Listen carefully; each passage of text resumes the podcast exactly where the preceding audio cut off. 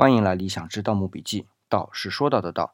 关于贾里村大墓的墓主人，昨天说了排除夏代后的第一个条件，说是驾六是天子形制。其实还有一个天子形制，就是这墓的墓形。这座大墓是亚字形的墓葬，就是有东西南北四条墓道。顺便介绍一下，我们从西周到汉的墓形的形制啊。天子用亚字形墓形，已经说过了，有四条墓道，中间是放置棺椁的墓室啊。诸侯用中字形墓形，就是有两条墓道通向墓室。而等级较低的贵族呢，就用甲字形墓形，很显然只有一条墓道；而普通人呢，只用数学或者不挖穴而直接改起墩。那么说回贾里村大墓的亚字形墓形啊，也是天子的一个标志。